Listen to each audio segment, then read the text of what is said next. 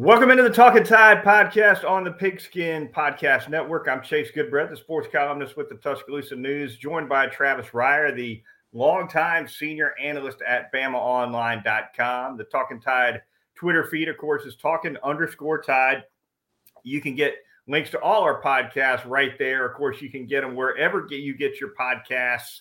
And of course, we're live on YouTube and Facebook as well. Thanks to uh, viewers and listeners for joining us here on this Wednesday nighter as we tackle a preview of the Alabama LSU game. Quick thanks to our sponsors locally. That would be North River Dental Associates and Peterbrooke Chocolatier, and of course our corporate sponsor DraftKings. More on all of them later in the program. Travis, we jump right in with a look at Alabama LSU. Of course, we're coming off uh, a week off uh, in which you and I both did a little bit of traveling recharge the batteries a little bit as the Crimson Tide was idle last week. You went across the pond. Uh, I was in Columbus, Ohio last weekend, as a matter of fact, to uh, to see the daughter's soccer game. Never been to Columbus before, so uh, you went a lot further than I did for sure. Saw a lot more exciting things, but hopefully we both uh, got recharged enough for this uh, final four game stretch of the regular season. Yeah, we uh, we both saw some soccer. I saw some footy over in uh, Fulham, sort of a section of London, and uh, Premier League soccer. Man, I got to I got to give it to those folks when it comes to the passion. Goodbread. you would have enjoyed it.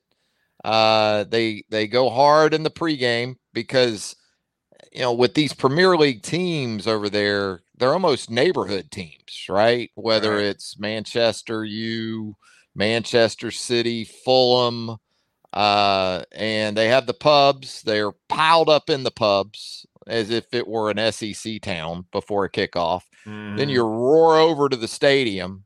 Uh, you take in the match, and then you're right back into the pub. So, yeah, a little bit of a cultural diversification for yours truly. It looked like you had a. Did you have a Buckeye donut? Did I see that correctly? Well, can, you, can I, I, get a review for that yes, for that yeah. donut? It was outstanding, really quickly. Yeah, we went to Columbus, Ohio. The daughter was actually playing. My daughter Lane was actually playing a, a conference tournament soccer game in Findlay, Ohio, which is about an hour and a half outside of Columbus. But to get there, you fly into Columbus. So we went ahead and stayed in Columbus uh, there for uh, about a day and a half, I suppose. And yeah, Columbus apparently, I'd never been to Columbus in my life, but apparently they fancy themselves the donut capital of the world or something because there's a mom and pop donut shop mm-hmm. seems, seems like on every corner and uh, buckeye donuts happens to be open 24 7 seven days a week uh, they never close over there and so speaking wife, of pubs yeah right so uh, the wife and i had a flight out of columbus early on uh, sunday morning uh, decided to pop in there at about five before we headed to the airport. Had me a Buckeye donut, peanut, big dollop of peanut butter right in the center of a, of a chocolate glazed, and yeah, it was it was absolutely hard to beat for sure. Uh, you, you can't go, you just you pretty much can't go wrong grabbing a, a donut anywhere up in Columbus, Ohio. Uh, moving on though, Travis, LSU, Alabama, of course, a huge game this week, the game in the SEC West. Not quite the game in the SEC. We'll get to Tennessee, Georgia uh, on the back end of the program, but the Crimson Tide on the road in Tiger Stadium going to be a 6 p.m. kickoff on ESPN. Uh, your thoughts, Travis, as both these teams come off an idle week, both teams healed up a little bit. Um, and Nick Saban noting in his news conference tonight that Bryce Young is really now just getting back to practice uh, because uh, in uh, although he's he's played and, and and played well against Tennessee and Mississippi State since that right shoulder injury against Arkansas. Uh, until this week, he's really not practiced. Yeah, I think that's the biggest positive that we can basically assign a a definitive statement to um, when it comes to the bye week because last season Alabama came off this bye week and it was anything but a, a, dominant November, I would say. As you recall, scored just 20 points at home against LSU coming off that bye and up and down. Had a poor performance on the road offensively at Auburn to cap the month, had a shootout with Arkansas and Tuscaloosa in the middle of all that. So we'll see from that perspective. But yeah, from a health standpoint, I think this team very much needed it, starting with Bryce Young and extending to some positions skill related on offense in addition to Bryce Young, and then on the defensive side of the ball as well. LSU's defense, uh, at least when it comes to stopping the run, has been up and down, especially early in the season. I think pretty disappointing, Travis. But they're you, you got to say their best performance of the year against the run comes right off of this Ole Miss game. Right, they knock off the number one rushing team in the conference in Ole Miss, uh, held them I think to 20 points, uh, showed up well, and it's it's of note because Alabama's coming off its worst rushing performance probably against Mississippi State. Uh, Jahmyr Gibbs just 10 for 37, I think, on the ground against the Bulldogs. Uh, so where it starts, I think, for Alabama offensively, even though you know Bryce Young is going to throw the football a lot, Bryce Young is, is the centerpiece of this offense. But to make things easier on Young on the road, you got to get Jahmyr Gibbs off to something better than 10 for 37. You do. And it was a historically poor performance on the ground in this game a year ago in Tuscaloosa. So, yeah, I'll be interested to see if Gibbs and Jase McClellan don't look to have a little more spring in their step because I thought they too, at the end of that eight game stretch to to start the season, were showing some of the effects of that. So hopefully the rest and the recovery's been good for both those guys. But yeah, that offensive line needs to find some semblance of continuity and consistency. Darrian Dalcourt in at center, Seth McLaughlin in at center. They've had a little bit of a revolving door situation right there in the middle of the offensive line. And, you know, I think Nick Saban talked about it earlier in the week.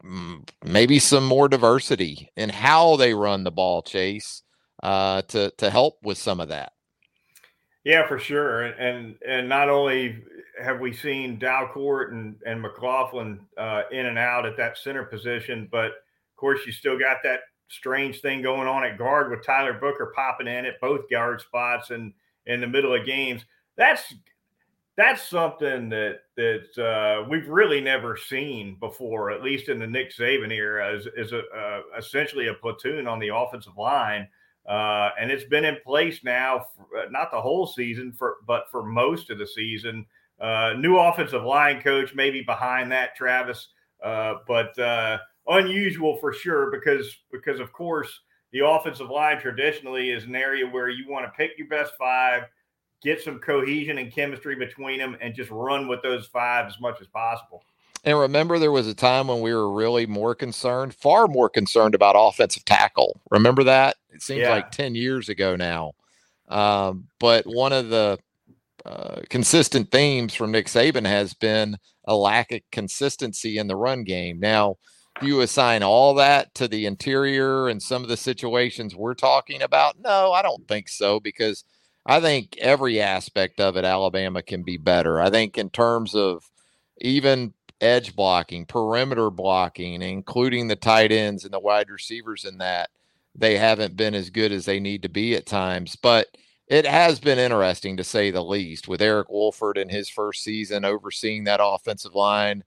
Um, I, think there's there's positives to it. You're you're happy that a guy like Tyler Booker is a true freshman, is apparently shown enough that he is considered to be essentially a starter. But typically in this day and age, you if you like a guy, you go with him, right? Um, so that that has been an interesting. It almost feels like the old days of the messenger guards in football, where you would run guards in and out with the play call.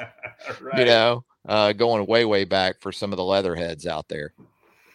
All right, defensively for Alabama, we'll switch to that side of the ball now. Travis, obviously, a huge matchup is going to be the pass rushers, Will Anderson Jr. and Dallas Turner, against a couple of freshmen offensive tackles for LSU. Nick Saban brought them up uh, as uh, two guys that have improved quite a bit. One of them, of course, Will Campbell on the left side, Emery Jones on the right. Uh, Jayden Daniels, just to be uh, just in full disclosure, he's he's been sacked more than any quarterback in the SEC. He's been sacked 25 times.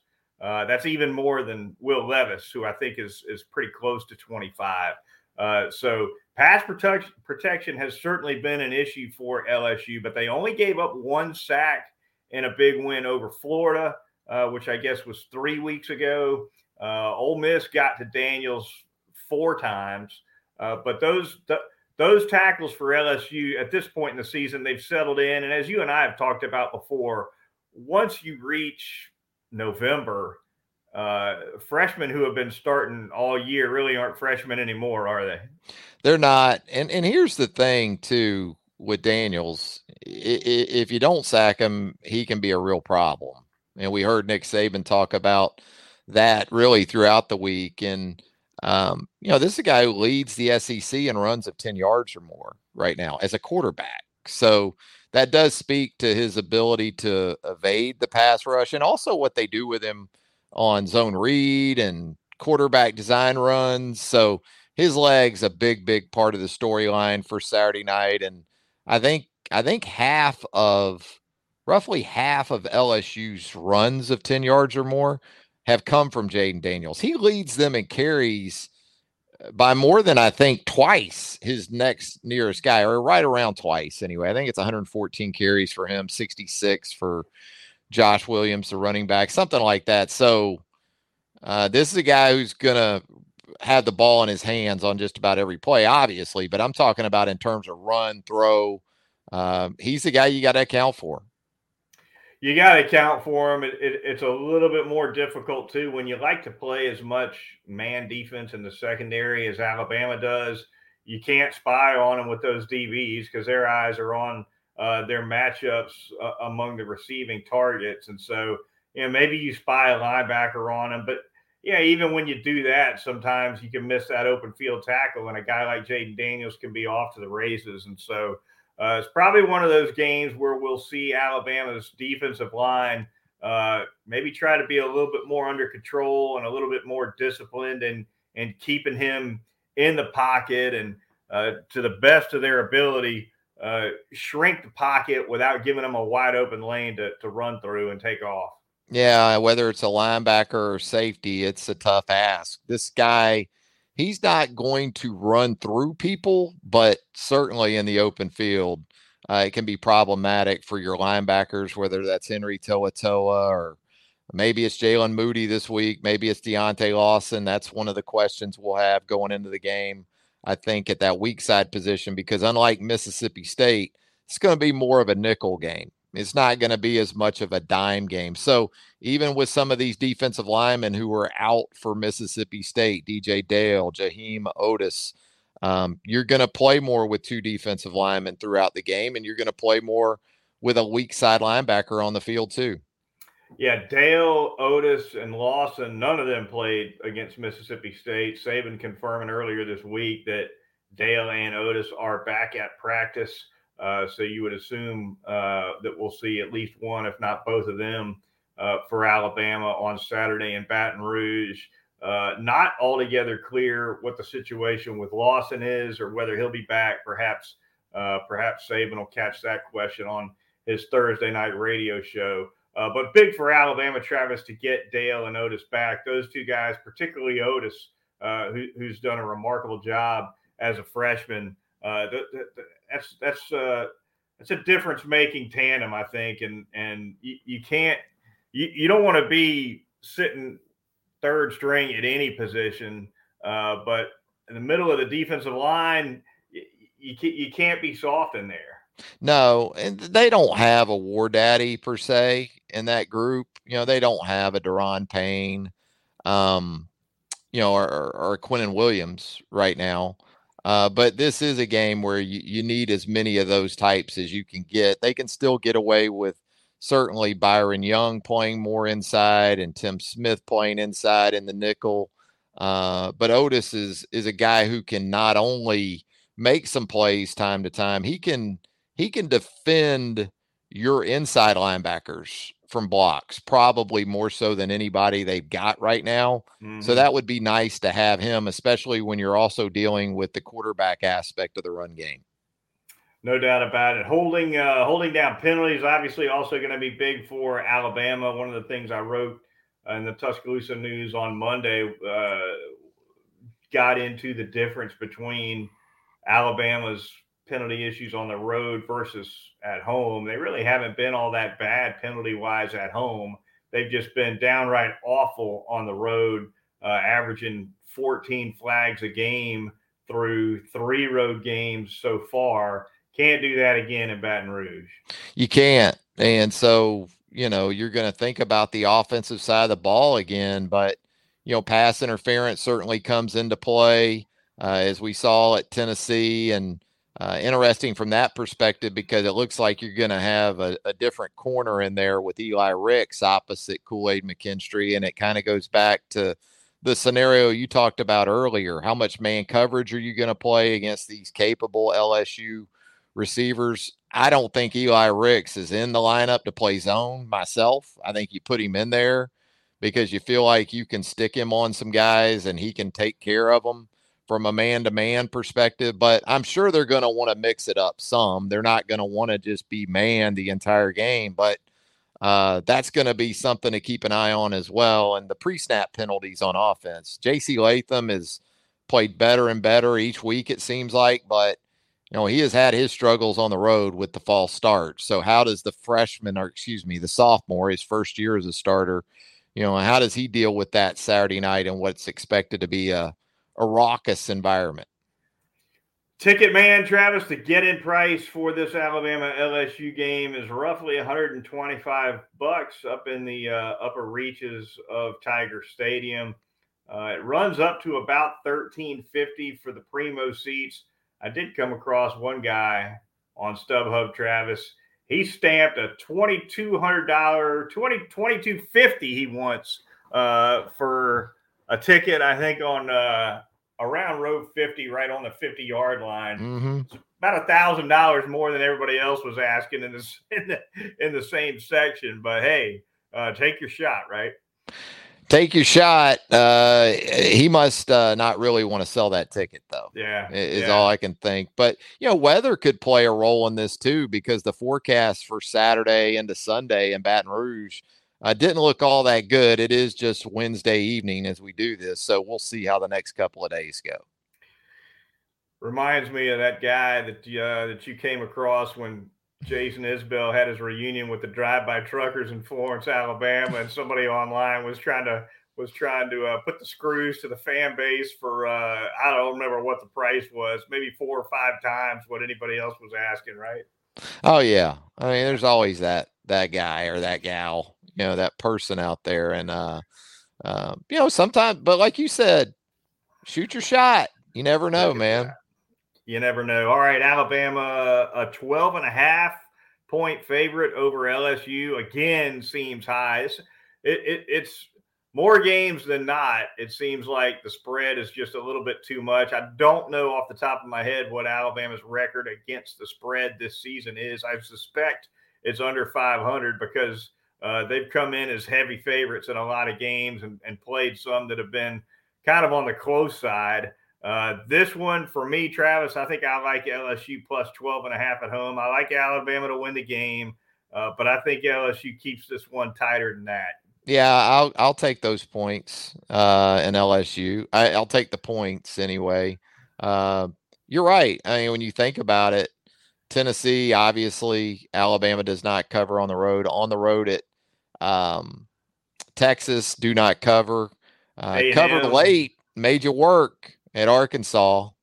Um, it seems like this team has handled its business against uh, the lesser teams on the schedule, right? The Utah States and um, some of those situations. Vanderbilt, you know, they they've they've covered, but in situations like this, it, it hasn't happened as much.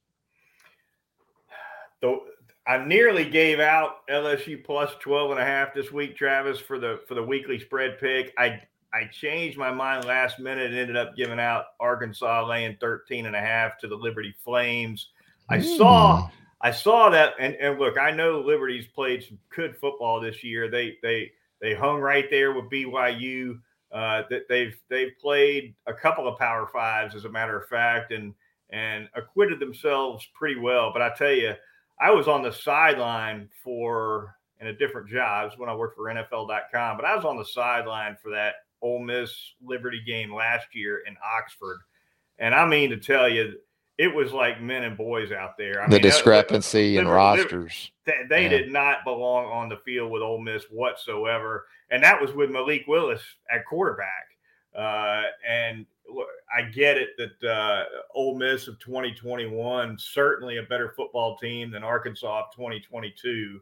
Uh, but I just couldn't get that out of my mind, Travis. You, you, you can't transform a roster uh, from one year to the next that much. I, am taking the Hogs against Liberty. I think that line's a little low. Yeah, Hugh Freeze with a chance to really make a statement for the Flames. But I, I'm with you. I, I would feel okay about uh, Arkansas in, in that scenario, even though that that back end of that defense would keep me up a little bit maybe at night thinking about the potential for that back door, that back door uh, cover late. Shoestring cover. Yes. Yeah. Yeah. All right. Uh, going to thank a couple of sponsors here on Talking Tide right now, really quickly. Going to start by telling you a little bit about North River Dental Associates and Dr. Jack Smalley that great bunch of dental hygienists over there at 1100 Fairfax Park, right off of Watermelon Road. Well trained staff doing all kinds of dentistry the porcelain veneers, the cosmetic dentistry, pediatric dentistry, laser dentistry, endodontics, dentures, the always popular teeth whitening services. Also doing Botox and Juvederm treatments to tighten up those facial features over at North River Dental Associates. They're going to get you in and out of the chair uh, in under an hour, in and out of the building, as a matter of fact, uh, in under an hour, typically on a routine cleaning. Uh, and the quality of work is just outstanding. I trust Dr. Jack with my teeth and my family's teeth. You should too. The phone number over there is six is 752-3506. Dial them up if you'd like to make an appointment, or you can do it online. Just go to northriverdentist.com. It is North River Dental Associates. I'm going to tell you about Peterbrooke Chocolatier out there at 1530 McFarland Boulevard North in the Indian Hills section of Tuscaloosa. There you see the staple, one of the staples of Peterbrooke Chocolatier, a couple of them actually, those hand dipped, daily hand dipped chocolate strawberries, the chocolate covered popcorn, the signature item there at Peterbrooke Chocolatier. Still got all of those roll tide treats for you as they move throughout the football season at 1530 McFarland Boulevard North in the Indian Hill section of Tuscaloosa. Look, the holiday season is here. I've talked to you about it over the last several weeks. Still not too late to go ahead and get those Christmas orders in right now at Peterbrooke Chocolatier 205 752 0211. Let that staff take care of that for you right now. It's Peterbrooke Chocolatier 1530 McFarland Boulevard North. Finally, going to tell you all about our corporate sponsor, and that would be DraftKings. Hey, touchdowns are happening over at DraftKings. You want to get in on that action. They're an official sports betting partner of the NFL, and they've got some unbeatable offers right now. New customers can make any $5 NFL bet and get $200 in free bets if your team wins.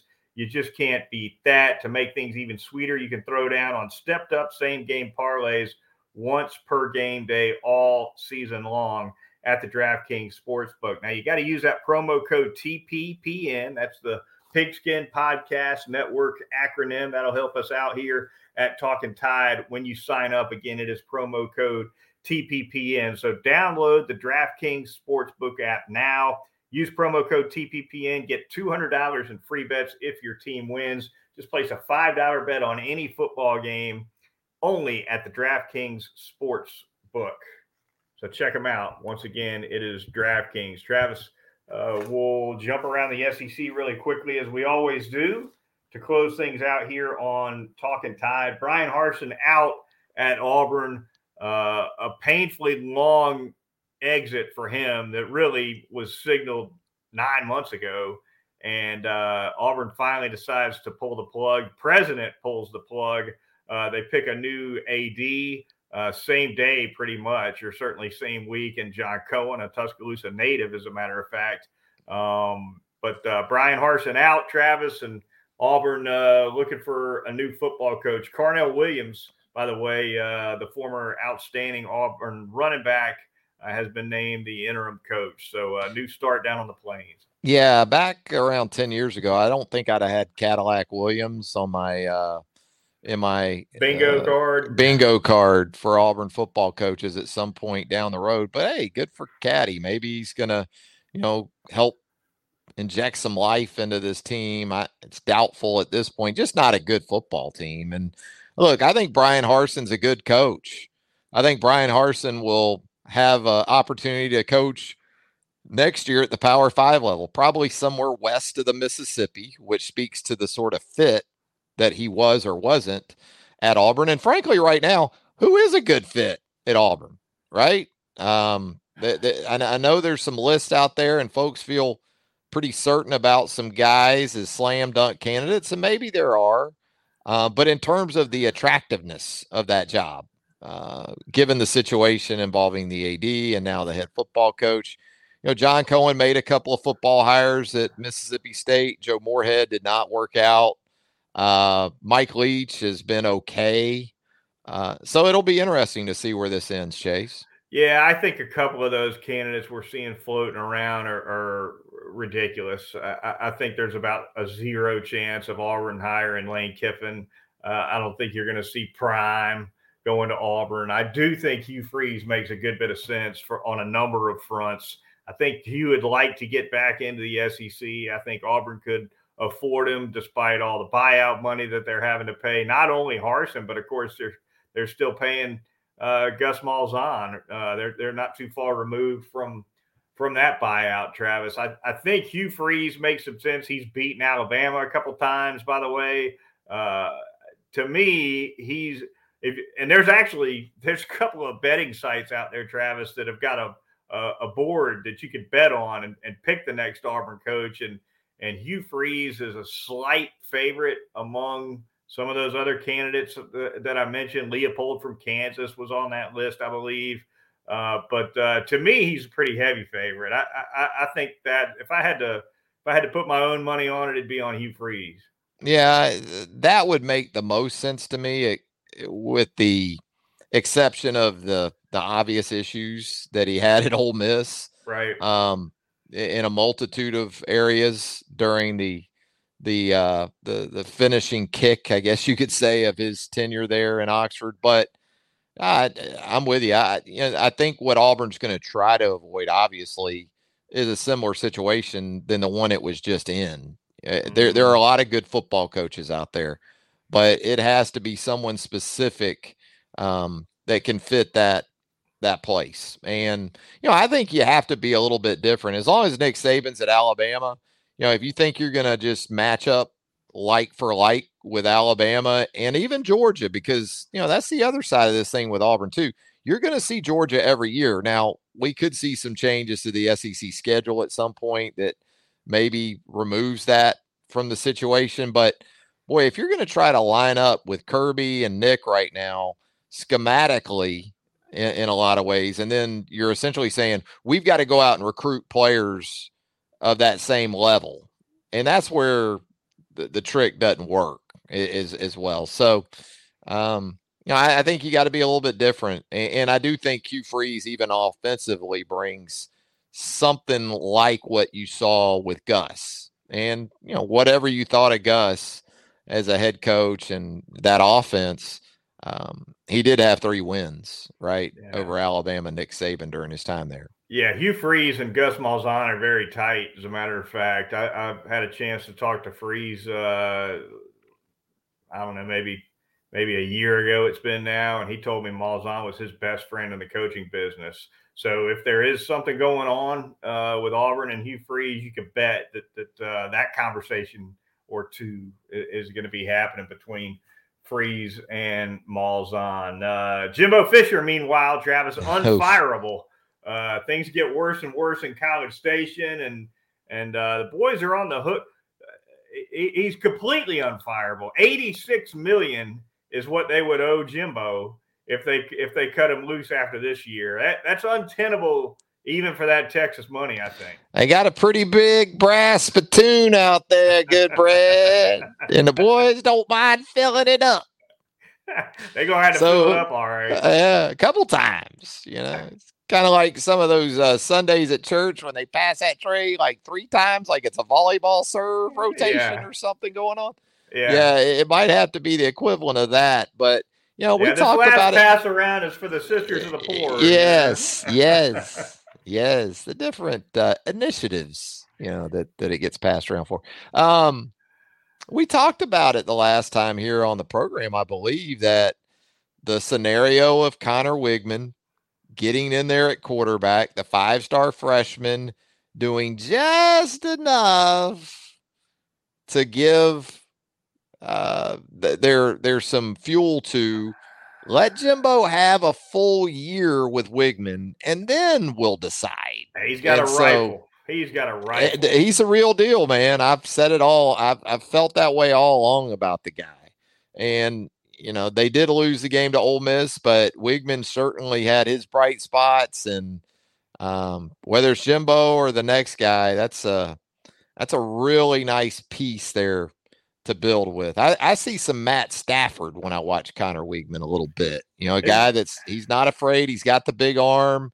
Uh, and when you talk about ripping it in the middle of the field, he he makes some throws that that most freshmen are never going to make. His ball comes in hot. Yes, no doubt. You better Stafford uh, style. You better have your hands up if you're a wide receiver with uh, Weigman throwing it around. All right, we'll get to Tennessee, Georgia now. Of course, the ball's on the road between the hedges, Travis, it's a number one versus two matchup, at least in the AP poll. Uh, your thoughts as uh, the Vols try to maintain this uh, phenomenal season under Josh Heupel uh, against Georgia, uh, and really the the Tennessee offense versus the Georgia defense. That's the matchup people are excited about, right? Oh, no doubt, and a tough one for Georgia and losing Nolan Smith on the edge there yep. for the remainder of the season. A first round draft pick in all likelihood in next spring's NFL draft. And so you worry about that for the Bulldogs. I, I think it really comes down to uh, this shock, shock and awe uh, of the Tennessee offense, especially early in the game. Uh, I think it's critical for Tennessee to get off to another fast start on the road at Sanford Stadium. If Tennessee gets out to that 10 nothing, 14 nothing type of edge, I think they've got a very real chance of winning this game. If they don't, um, then I think Georgia probably wins the game by 10 or more. I'm going to go with Georgia at home. Um, I, one of the, and you're right. I mean, absolutely. The, the marquee matchup is that Tennessee offense against the Georgia defense, but Tennessee's defense has been playing a little better of late. So, um, you know, that could end up being the the, the the thing that surprises us most maybe about this game. I, I like the dogs at home. I don't know. What are you what are you thinking? I like the dogs at home. I think the spread's too big. Georgia's favorite eight and a half, Travis. That's too much for me, but I do think Georgia wins a tight one. Uh, you're right about Tennessee's defense. They've crept up now. I think they're about 25th in the country in terms of total yards allowed on the season. Georgia's defense is number two in the country. Uh, Georgia's only given up seven touchdowns all year. Yeah. Uh, so it, they're they're playing at a phenomenal level on that. I ain't played nobody, Paul. yeah. Yeah. Well, Oregon looks better and better though, man. That win, doesn't it? Yeah. Yeah. Oregon. Now, uh, I, I don't. I don't assign much uh, to it because I I'm, I'm looking at who Oregon's playing these days since that game, but it looks good on paper. It looks better on paper anyway. Going to be a fun one, no doubt. It's going to be coming right before that Alabama LSU game. So pretty much uh, seven or eight hours on the couch uh, without moving for a lot of folks on Saturday, huh? Yeah, it's going to be. Uh, it's almost too warm though in the South still, man. It's not quite chilly weather. This yeah. is the perfect chilly Saturday coming up and I don't think it's going to be. I guess you can eat chili whenever you want, right? But uh, it, would just be nicer if if we knew it was going to be, say, you know, mid fifties in Athens for that afternoon kickoff. Maybe something in the same neighborhood for Alabama LSU at night at Death Valley, but uh, don't like it's going to happen that way. Been pretty balmy so far in these first few couple days of uh, November. There's no yeah. doubt about it. Certainly yeah. here uh, in in Tuscaloosa. Uh, I, I That's what I liked about Europe. It was fall in Europe, bro. It, the high every day was 63 or so. Mm-hmm. The leaves were either falling or it changed. Yeah, I had to go to damn Europe to get a real fall. So that that was a little bit of a an extreme there. All right, that's going to do it for this edition of the Talking Tide podcast. For Travis Reier of BamaOnline.com, I'm Chase Goodbread, the sports columnist with the Tuscaloosa News and the co-host of Crimson Cover Television on WVUA 23. Be sure to join Travis and I on Sunday night when we recap Alabama's game on the road at LSU. Until then, we'll talk to you later.